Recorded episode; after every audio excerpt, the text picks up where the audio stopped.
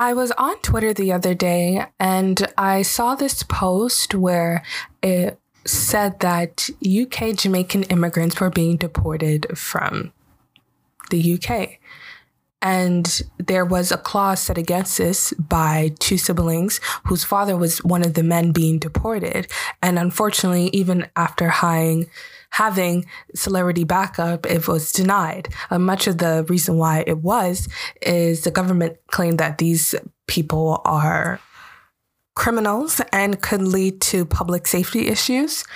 And they said that they had ample time to file such request, and majority of these applicants did hours before. This situation sounds very familiar to what happened in 2018 called Windrush Day. So, in June 22nd, 1948, it was a momentous moment because a load of Jamaican immigrants came on the ship, the Empire Windrush. And this was a large amount of immigrants that the UK has ever seen at the time. They had asked the Caribbean people to come to help rebuild the economy after World War II. And with this opportunity, they're bearing their children. But since they were so young, they just developed their lives in the UK without having some formal piece of identification of citizenship.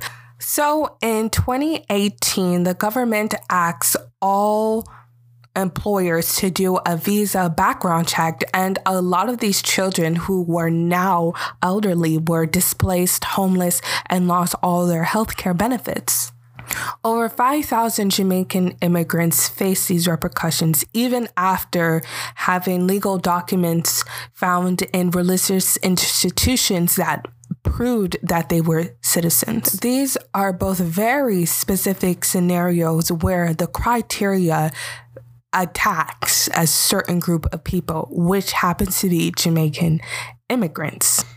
Even after 1948, they still continue to be a great helper in the UK's economy. Thankfully, though, um, the article I was reading made a good point. The fact that we know about these situations occurring means that the public is displeased. So, having that information shared is always good to have these things brought to justice. I will leave the links to the article in the description if anybody else is interested in reading more about the situation. Now, let's get into this week's podcast.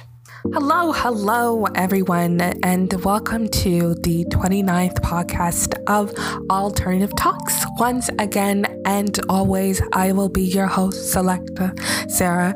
And once again, and always, I am so glad to be behind the mic and tucked in to you guys.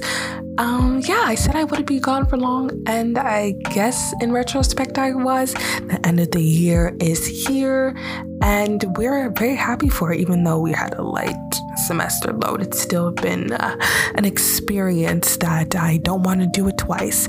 But we are glad for all the blessings that we have in our life, and we're trying to make the most of it. I hope you guys are all excited for the coming Christmas season. Ho, ho, ho, someone. But enough of me ranting. Let's jump in right to today's episode. This week's song is called Another Thing by the artist Kazish, who was formerly a drummer, but after he moved on to his solo career, went on to release two EPs, one called Dawn Chorus and the other one Fruit Soup, which is where the song Another Thing is from and released in 2019. The song is a R&B, soul with hints of contemporary jazz in there. It makes me feel very awake, very upbeat, like I'm ready to like scat almost. And I love how there's just psychedelic sounds like that placed into it that just makes the sound just so much more unique and so much more contemporary. The lyrics are pretty simple. It goes as follows. And here's another thing you can't have a thing without a thing. And that's a thing. You can't have a thing without another thing. And that's a thing, that's a thing, that's a thing. Do you ever think about how the world comes in twos, just as something natural like cause and effect. They rely on each other to be created and defined.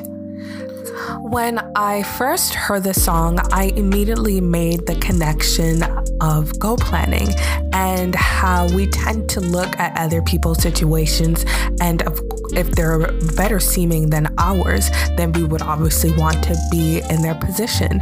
But if we continue with that mindset, the next scenario, we could be in a situation familiar to the persons that we wanted, yet we still keep on thinking, oh, how would it be if I had this without really being present in the moment that we're in, enjoying and capitalizing on the stuff that we've already achieved.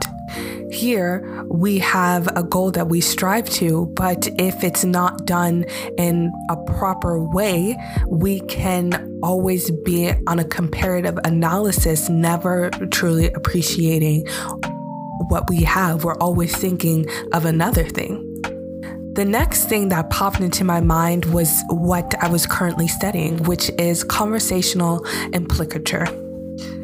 Conversational implicature looks at pragmatics and meaning on the utterance level. Instead of only looking at the propositional meaning, so generally what the speaker is trying to get across, it looks at different cues within its context or in the sentence in general that gives more meaning to what the speaker is trying to say. Think of it as like an added later on to the basic message that the speaker is trying to get across. We come across implicature every day, and usually we see it within its generalized conversational form where it can be applied within the sentence. Some examples are non scalar versus scalar. If someone were to say, that's not my house. From that sentence, we can see that they're talking about a property, but the specific part, my house, tells us that it belongs to them and not just any general house. This is an example of scalar quantities in GCI. It's because it's either or. It's either you own the house or you don't. There's example of scalar quantities where it speaks about uncertainty or how much you've done something. For example, if somebody says, I have some money, you can infer from that sentence that they do have an amount that's greater than zero, but they obviously don't have a huge amount.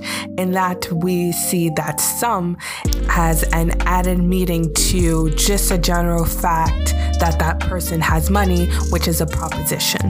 From what we see from those two examples, the philosophy from the song rings true.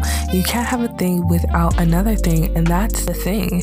And as I was thinking about those two things, another thing appeared. How are these two properties connected in the way we express our goals? We have all said the sentence, I need to be here, and here can refer to any point of success we are trying to strive to.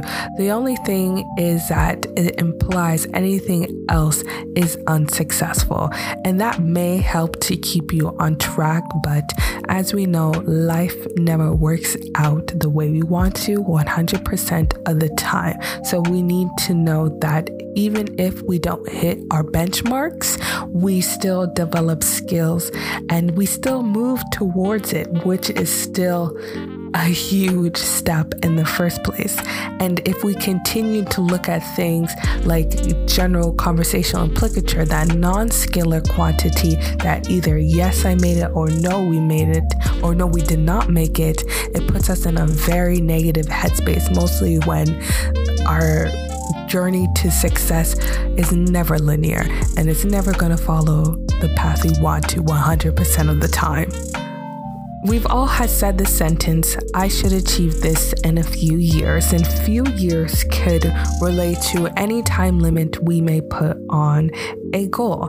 And it's always good to put reasonable dates and timelines, but if not done so in a way that's reasonable, then we can lead to some disappointing effects, mostly if we go over our appropriate time or and we look at this example as a scalar quantity where anything over or not within the time frame is eliminated from our thought process. And as the previous example, we know that life happens.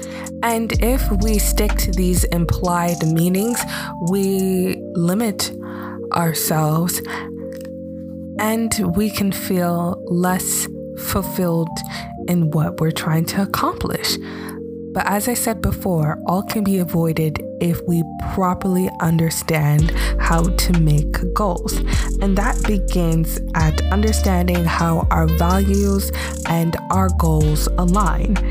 In the book, Carefully Chosen Goals Matter, they want the reader to see how our values impact our goals and try to prove the point that if our goals are aligned with our values, they're most likely to be achieved. To get to that point, we need to compare our goals and values to the bigger picture and the effect that it will have on it. That's looking at ourselves, our family, our spirit, and our sense of fulfillment and our community. It's understanding the disconnect between what you think you need and what you truly value.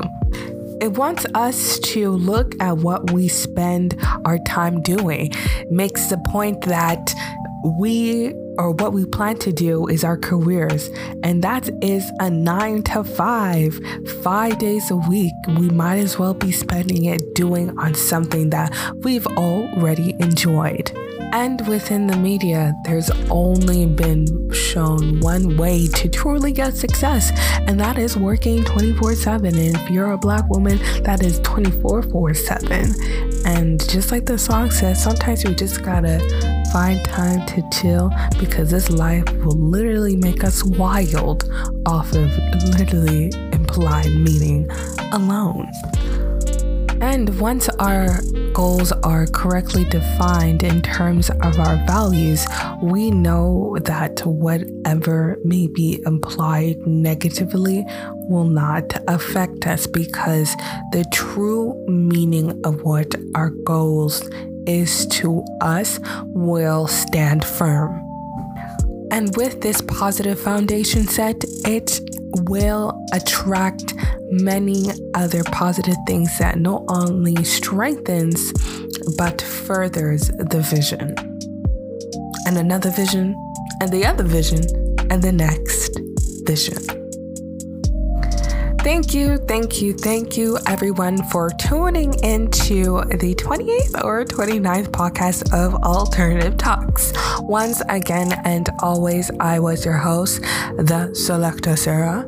And once again and always, it was a pleasure to speak to you guys behind the mic on a topic so relevant to the month that we're in. Come on, New Year's Eve, New Year's Eve revolutions. We're making sure that we're setting healthy goals by understanding understanding the implied meanings of how we state them. Am I right or am I right? Well, once again, thank you guys for listening, and I hope you have an amazing day, whatever time you're listening this to. Bye now. Bye for now.